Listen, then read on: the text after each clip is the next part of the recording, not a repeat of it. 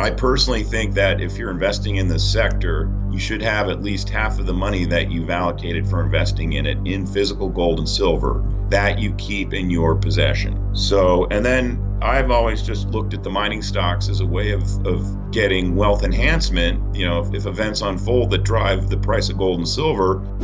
Silver One Resources is an exploration and development company backed by strategic investors Eric Sprott and SSR Mining. The company is focused on its Candelaria Mine project in Nevada, where there is already a historic resource estimated at 127 million ounces of silver. The Candelaria Mine historically was the highest grade silver producer in Nevada, generating over 68 million ounces of silver at an amazing average production rate of over 1,250 grams per ton. The project has tremendous expansion potential as past drilling has outlined deeper, high-grade silver targets for future drill programs. Silver One is highly leveraged to the price of silver and is cashed up and poised to increase shareholder value. Silver One trades in New York under the ticker SLVRF and in Toronto under the ticker SVE. To learn more, go to SilverOne.com. That's SilverOne.com. You are listening to Mining Stock Education. Thanks for tuning in. I'm your host, Bill Powers. If you'd like to engage the show, feel free to reach me as always at bill@miningstockeducation.com. Well, silver and gold are on the rise and seem to be holding up extremely well as I record. It is gold is at about $1,530 and silver is at about $1,835, which are levels that we haven't seen in quite some time, at least for gold. It's been about 6 years. And so who better to talk to than fund manager, mining stock, and precious metals fund manager Dave Kranzler of Investment Research Dynamics.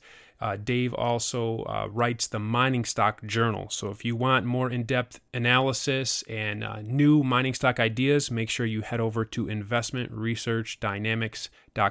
You can read Dave's blog as well as get information about the Mining Stock Journal.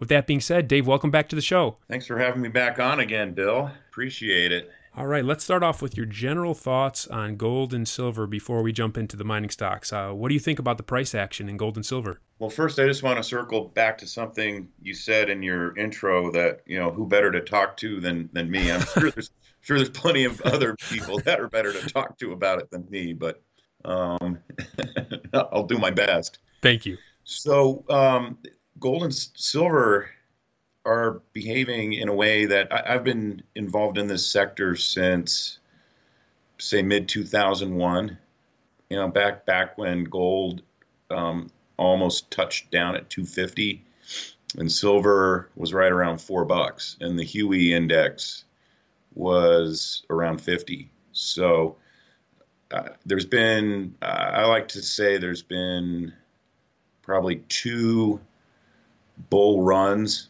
kind of from like, say, 2001 to May of 2006, and then October 2008 until, you know, the middle of 2011. So, and then I think we bottomed out again. Well, it looks like we have. I guess I should not say I think. We bottomed out again in December. And I'm just talking about gold because the mining stocks typically lag. They're, you know, usually a little bit behind. But, so we bottomed out in December, really probably December 15th is probably an exact date. And I think we're at the beginning to middle of a what's going to end up being a massive bull run in gold and silver. And this will take us well beyond the highs that we hit in 2011, 49 and 1900. So, and the thing that's striking about the move that gold and silver have been making now, especially since, I don't know, probably the last 5 or 6 months, maybe not quite that long, is that every time they run up and then, you know, throughout all these, you know, these bull runs, you get these sort of fishing, Jim Sinclair calls them fishing line drops, where the banks go in and flood the COMEX with paper and drive the price lower and cover their shorts. And then it takes a while for gold and silver to recover from that. I mean, every attack on the price of gold in the paper market is met with basically a V recovery within a day or two. You know, yesterday's a good example. So yesterday was kind of the final roll day for silver, and there was a lot of silver contracts outstanding, and longs who aren't prepared to take delivery have to be out of their position by the end of the day session for the Globex trading. So essentially, by late afternoon, you have to be out of your position, or you have to have your account funded to take delivery. So you get a lot of natural selling on the last day before first notice, which was today. And so gold and silver were hammered pretty hard. But by late afternoon, they had bounced back by the time the Globex session closed for an hour. And obviously today, they're kind of vacillating, gold's vacillating between up a few bucks and flat, and silver's up 17 cents. I'm talking on a futures basis here. And it was up, I don't know, 22, 23 cents, probably about an hour ago. So that's just an example of, you know, these manipulated hits that are being met with buying. And I haven't seen this in the last 18 years of doing this. When you get a price attack like that, and it's in the context of near record open interest highs in COMEX gold and silver. And when the open interest gets to an extremely high level, it typically means that the banks have extremely high net short positions that they put on trying to control the price.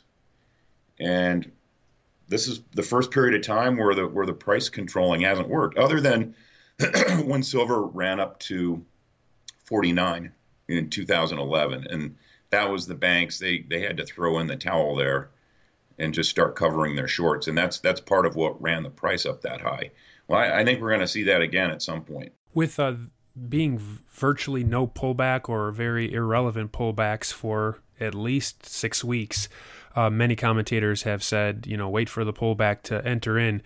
Kind of transitioning to mining stocks, because mining stocks obviously move with the gold price, gold mining stocks, that is.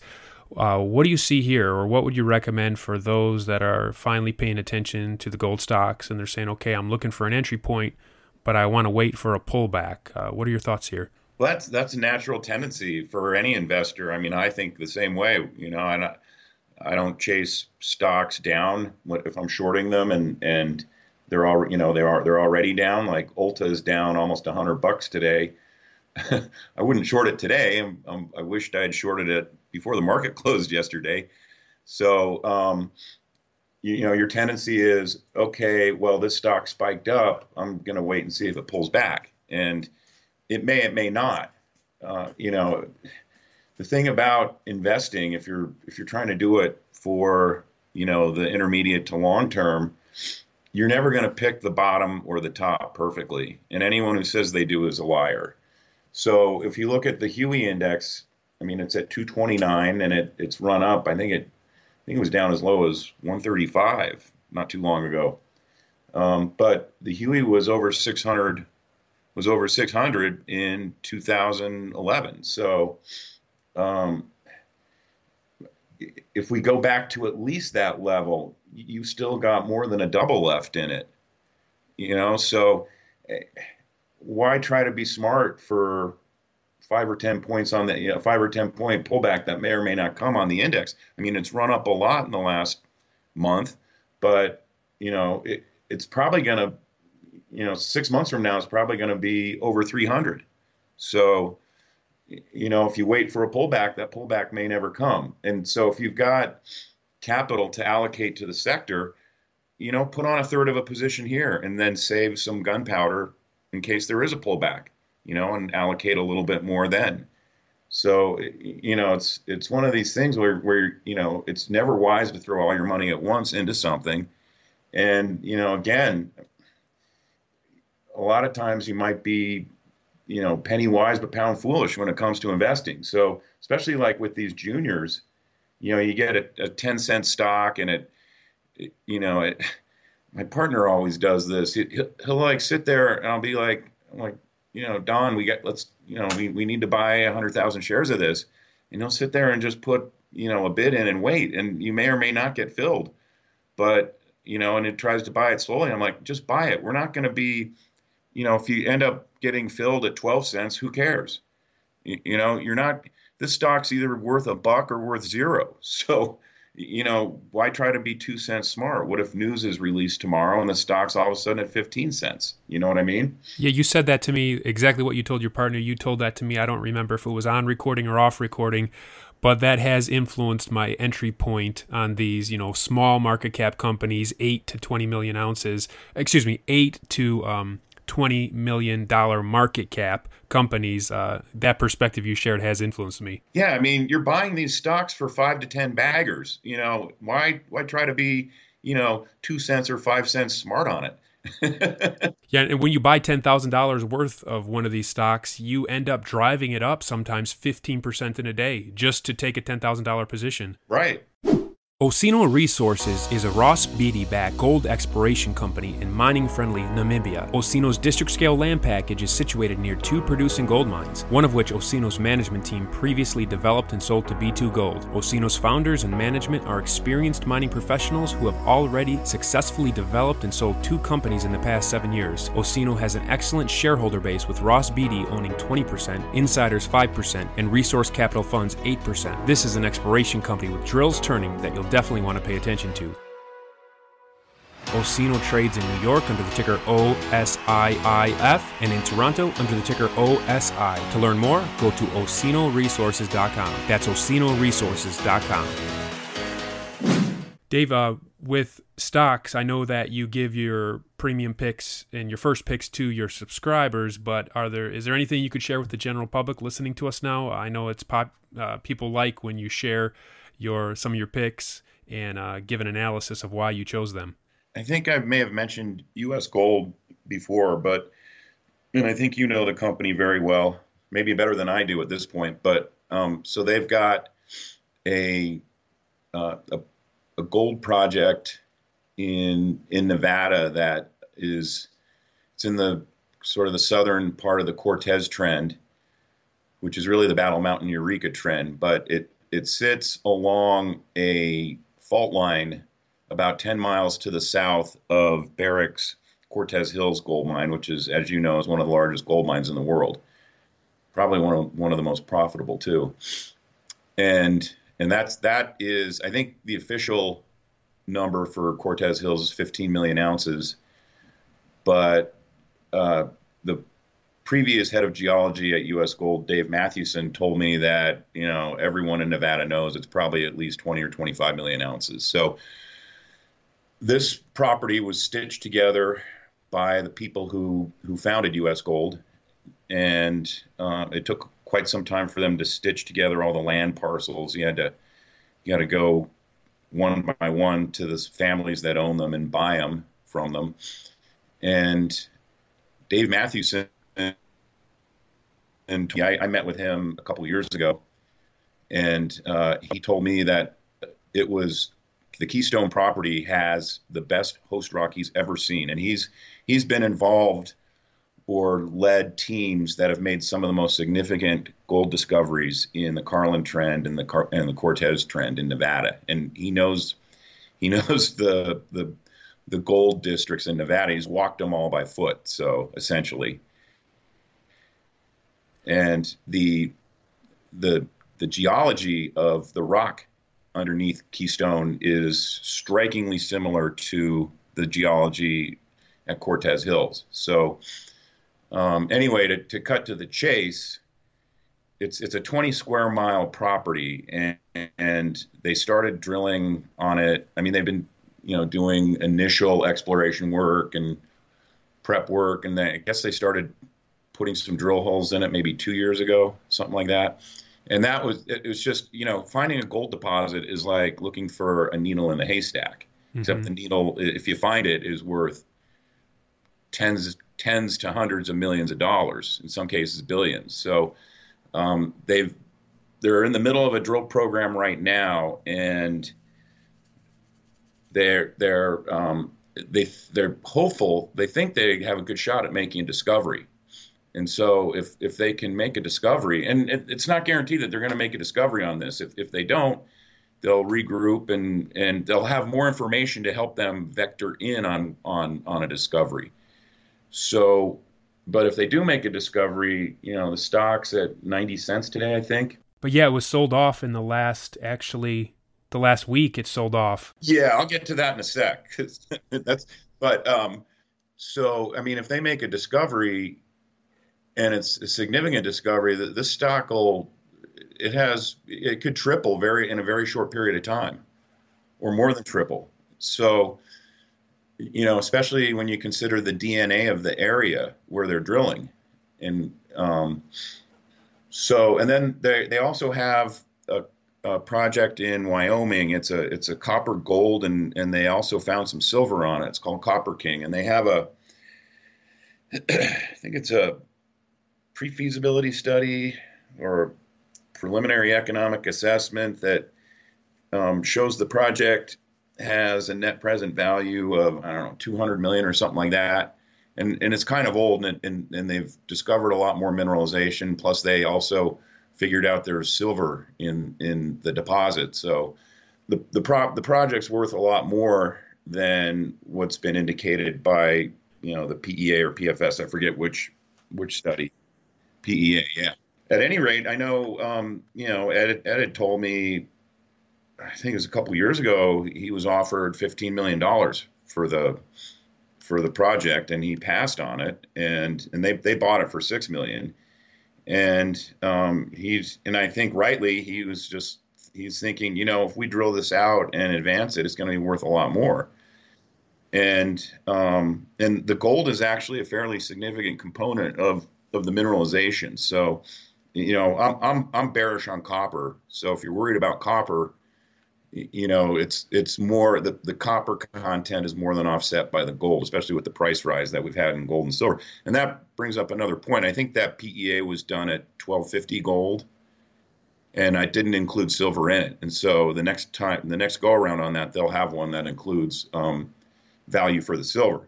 But anyway, so let's just say on an intrinsic value basis, the project's worth the $15 million that he was offered when it was less advanced. I think there's 20 million shares outstanding. So the market cap right now at 90 cents is $18 million. I mean, they're really, from a fundamental valuation standpoint, there's really no downside to this stock at this price level, because, you know, just assume 15 million for Copper King. So, you know, that's 75 cents basically per share. And then they've got 6 million in cash, which is going to be depleted as they advance Keystone. And then you got to put in some value for the optionality upside of Keystone. I mean, it's definitely a huge mineralized system on that property. And now it's just a function of finding out where the mineralization has, just for lack of a better term, has coagulated into something that's a mineable deposit. And I think they're going to find it eventually. It may not happen in this go around of drilling, but you know, these projects sometimes take several years before you can find a mineable deposit. I think they'll do it a lot sooner than that, just because of the pedigree of the geologists that are working on it. So at any rate, I don't know why the stock sold off. I spoke to or exchanged emails with the largest shareholder, a guy named Luke Norman, who I think you interviewed. And he had no idea where the selling was coming from. There's not many large holders. There's only a couple large holders outside of sort of the insiders and the investors that are friendly to insiders, like my fund. So, and Ed Karr had no idea where the selling was coming from. And I think it might have been a hedge fund that was shorting it and chasing momentum lower. And then I think, you know, a lot of these juniors have a lot of retail shareholders who are less sophisticated as to the ways of Wall Street, and they get scared when they see a stock going down. And, you know, then they sell. And so it's kind of the selling begets selling. And that's the only thing I can figure out. We actually went in and bought some shares in the high 80 cents earlier this week, because I wanted to see, I put in some bids for some size. I wanted to see if the seller was still around, and if he still had a lot of shares. I think whoever was selling it, I think they may have gone away. But at any rate, I mean, I think this is like a 70% off sale to be able to buy this stock below $1. you know, and especially, you know, given the odds of having a good drill hole on the targets that they're drilling in this current drill program. I mean, like I said, you know, they pull out some good assays from these holes that they're drilling, and this stock, you know, it's going to shoot up like a rocket. The target that is their all the geologists' most favorite, and this was what was interesting about how they form these targets. So Dave Mathewson assembled what he considered to be some of the best geologists he's worked with in Nevada at Newmont. And there's a guy from Barrick who mapped out the Barrick Cortez Hills deposit, and he's doing the mapping for Keystone. And he's supposed to be like the go-to guy for mapping Nevada mineralization systems. You know, that helps you try and figure out where a deposit might lie. There were 5 geologists, and they all independently took all the data and all the previous prep work that they had done and put together their 5 favorite targets, or not their 5 favorite, but their favorite targets. And then they pooled all that and as a group decided which ones were the best ones. So I think the process that they used is gives them a high probability of getting a discovery on this drill program. So the one that's their favorite is the Sophia target, and the geology of it is, without getting into the technical terms, is identical to the geology on Cortez Hills where the big discoveries are being made. And when they tried to drill it last fall, they lost the drill bit because they ran into a cave drilling where they wanted to drill. And that's actually the model, is you run into these caves. So they wanted to get below the cave. So they just finished drilling that core. They drilled below the cave. I think Ed said maybe 400 feet below. Can't remember. I mean, it's a deep hole. It's like a 2,000-foot hole.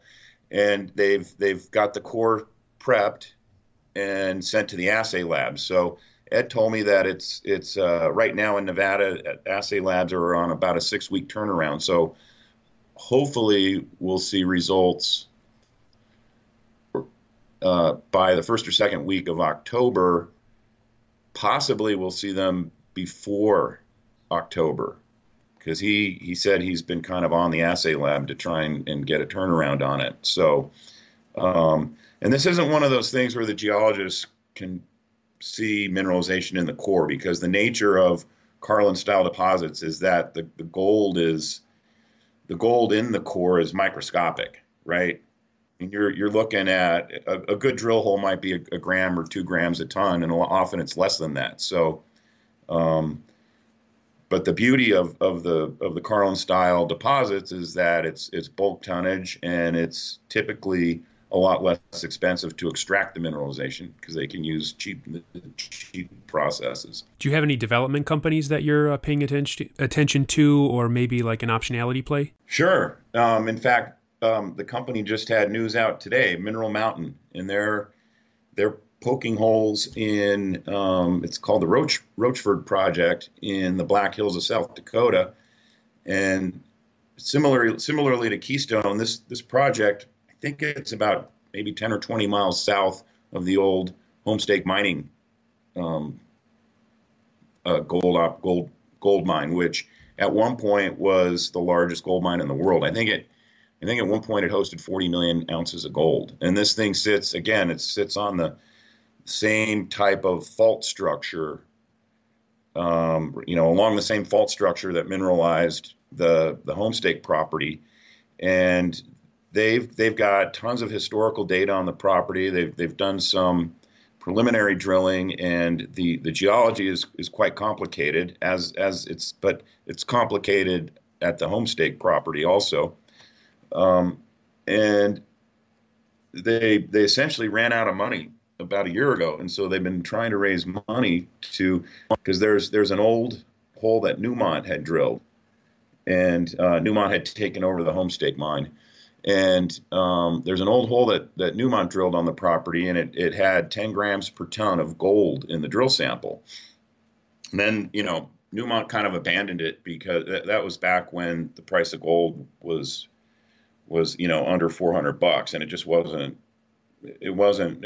I mean, there was almost no exploration going on, and a lot of projects were abandoned.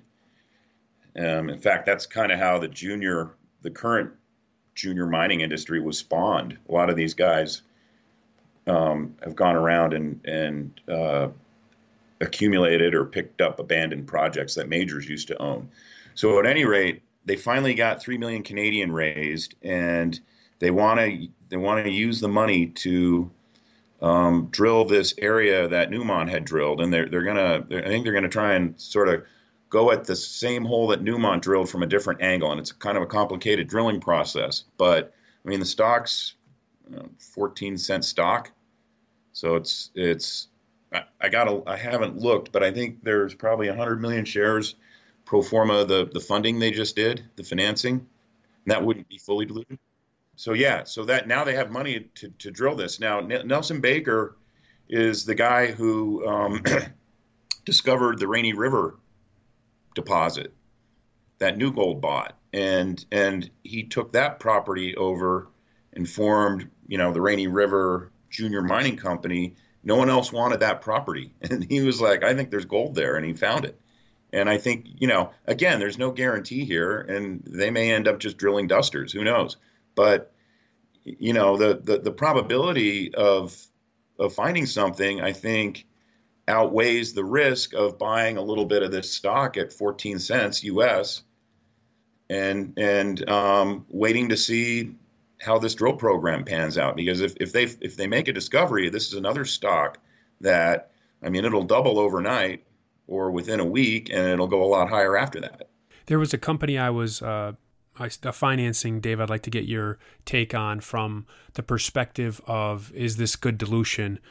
Back in July, early July, Mexican Gold Corp did a very unique financing in which they offered 50 million units, shares of the company at 8 cents per unit. And then they gave a full warrant for 5 years at 12 cents. So there was about approximately 50 million shares outstanding for the company. Then they just issued another 50 million at 8 cents. And then, of course, with the warrants, now the fully diluted is at 175 million shares. So they just tripled the share count to raise $4 million. What's your take on this? Was this wise, or how do you view this? So that actually brings up a good point about a lot of people, especially retail investors. I don't want to I'm not using that as a pejorative term, but they get freaked out, or they hate it when companies issue shares, and they refer to it as dilution. Well, the problem is these are venture capital companies in a sense, and they can't walk into Wells Fargo and get a loan to finance their project advancement. So the only way to do it is to sell stock. And it's technically, when you sell stock, it's not diluting the equity if the money is put to use for a net present value positive project or investment, right? Because that means that you're getting more value per share, even though you have more shares. You've created more value per share for the shareholders. So, these juniors, like Mexican Gold, for instance, in order to advance their project, they have to sell stock. So whether or not in this specific case, whether it's going to be a dilutive financing or not remains to be seen. I don't really know the company very well, but if they can prove out, I think they say that they have a million-ounce deposit, and I don't know if that's inferred or indicated or measured. But if they can advance that so that it's a bona fide million-ounce gold or gold equivalent project, I think they call it gold equivalent, so copper, gold, silver. If it's a million-ounce gold equivalent project, that's probably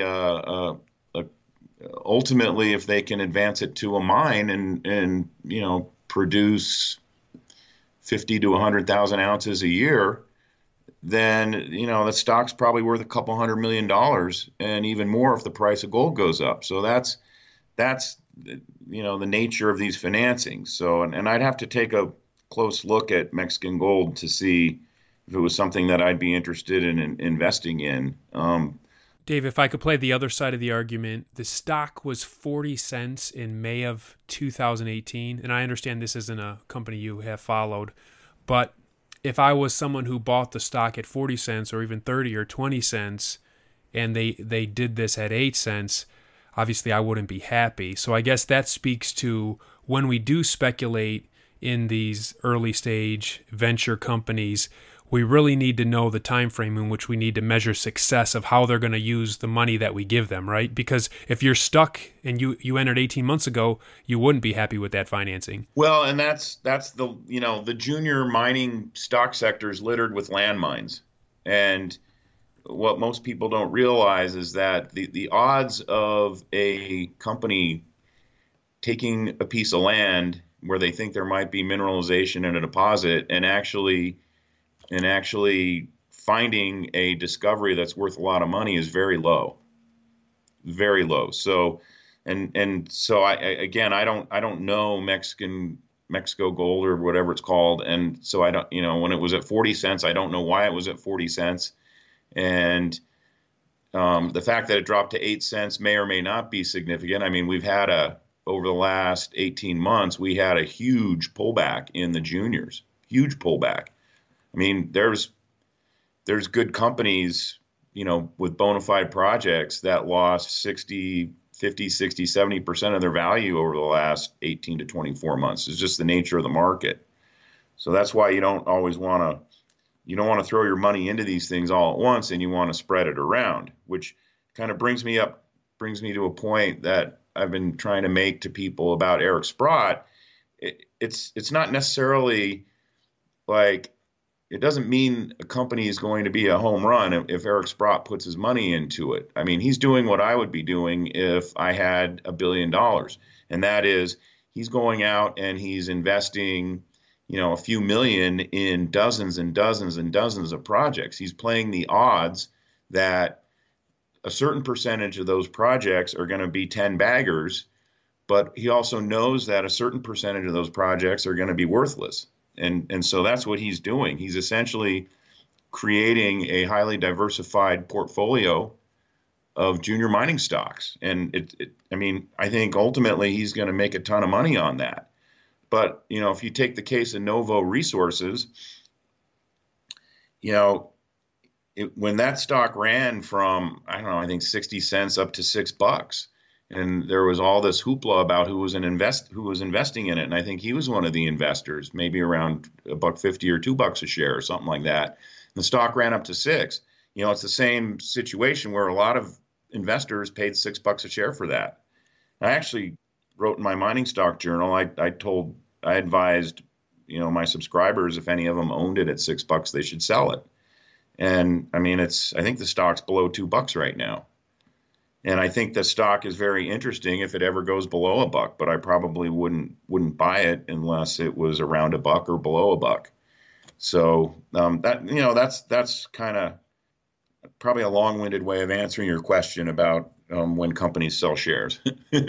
Yeah, and I guess another thing, just touching on Mexican Gold Corp before we leave that topic, is when I saw it was a new CEO that came in, and I don't know his mindset, but he did need to recapitalize the company. So to provide value moving forward, he has to have money.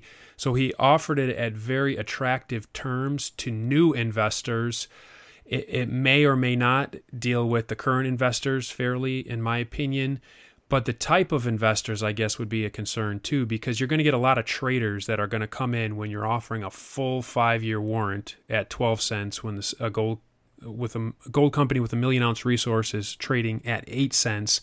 So when that 4-month hold comes off, those shares will probably flood the market, and then you're going to have that 12 cent kind of overhead warrant, huge overhead warrant on the stock. So just that was my concern as well, is what type of people are you bringing into the private placement? That's really, if it's a bona fide, valid project that actually has 1 million ounces of gold equivalent that's mineable, and, you know, taking into consideration all the risks that are involved getting a discovery to an operating mine. If you think that this is eventually going to be a mining operation, you shouldn't worry about an overhang at 12 cents because that's a short-term technical thing that'll affect the stock price over the short term. But people who sell, you know, like, again, I'm assuming, let's just make the case that it's eventually going to end up as a mine. So to me, that tells me it's worth somewhere between $150 million to $300 million at today's gold price. So, you know, people who sell the shares at 12 cents, and let's say they don't have to issue any more shares, which they will, but, you know, they're selling a company at 12 cents. So that would mean there's 175 million shares outstanding. They're selling, it's, you know, they're selling a $20 million company or selling it at a $20 million market cap, something that's worth potentially 10 times more than that. So, you know, that's the way you got to look at these things. If you really believe in a project, you shouldn't worry about warrant overhangs and things like that. Yeah, it'll affect the stock in the short term, but that's why you save money, because when the warrants get exercised and the warrant holders, if they dump the shares, which not all of them will, it's going to drive the price down, and you go and you buy more stock. Before you go, I'd like to have you engage an email I received from a listener in Germany, and it deals with potential banks seizing deposits and brokers. You know, what do you do with your mining stocks, your stocks in general, but your mining stocks specifically, if you believe in holding gold and gold stocks and you believe that there's a bullish case for them? If the banks and the brokerage houses go insolvent, what happens to my stock? And this was a question that the listener asked me to engage on the show. So what are your thoughts here? You know, it's an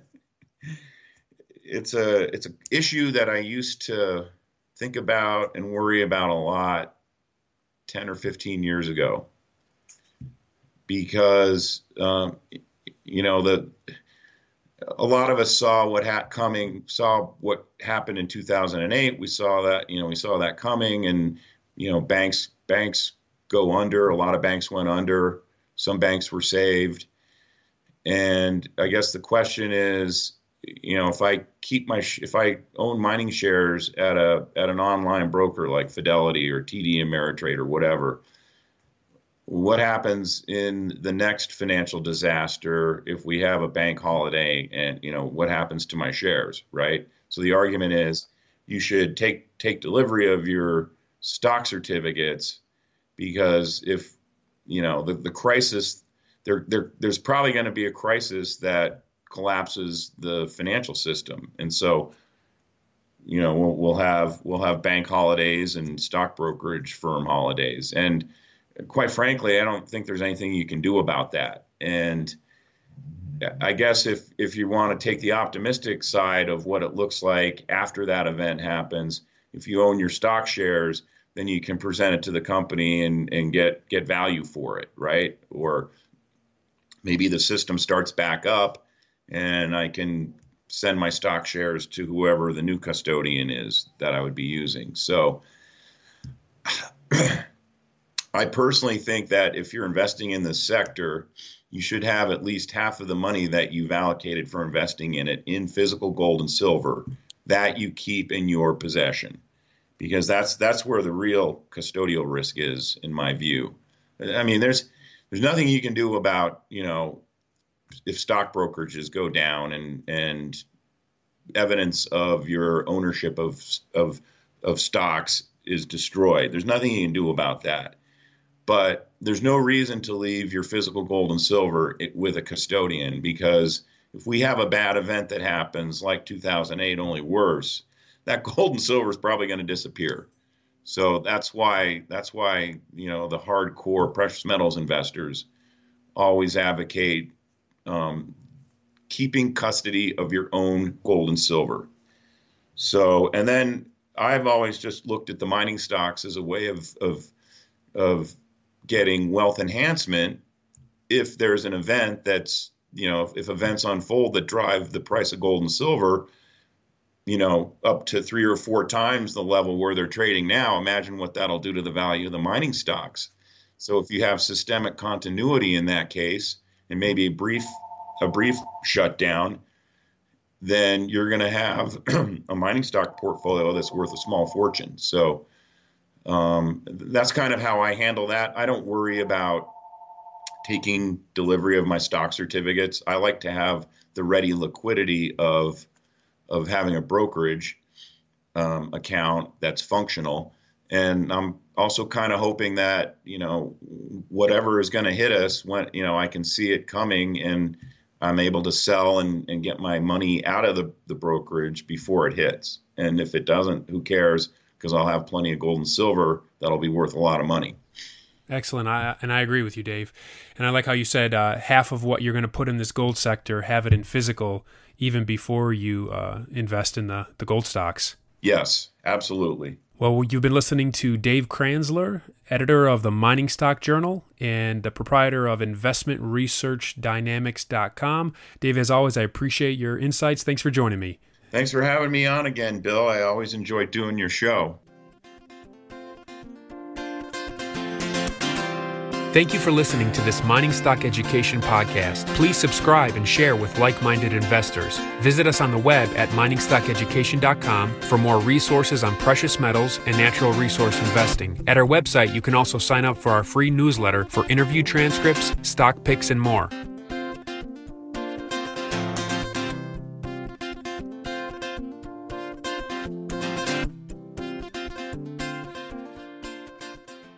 This podcast is for informational purposes only and is not to be considered personal legal or investment advice or a recommendation to buy or sell securities or any other product. We make every effort to be accurate, but the information presented is not to be considered infallible. It may contain errors, and we offer no inferred or explicit warranty. If personal advice is needed, consult a qualified legal, tax, or investment professional. Do not base any investment decision on the information contained on miningstockeducation.com, our podcasts, or videos. Make sure you always conduct your own thorough due diligence before investing. Realize that we may hold equity positions in or be compensated by some of the companies we feature and therefore are biased and hold an obvious conflict of interest. For our full disclaimer, please visit our website.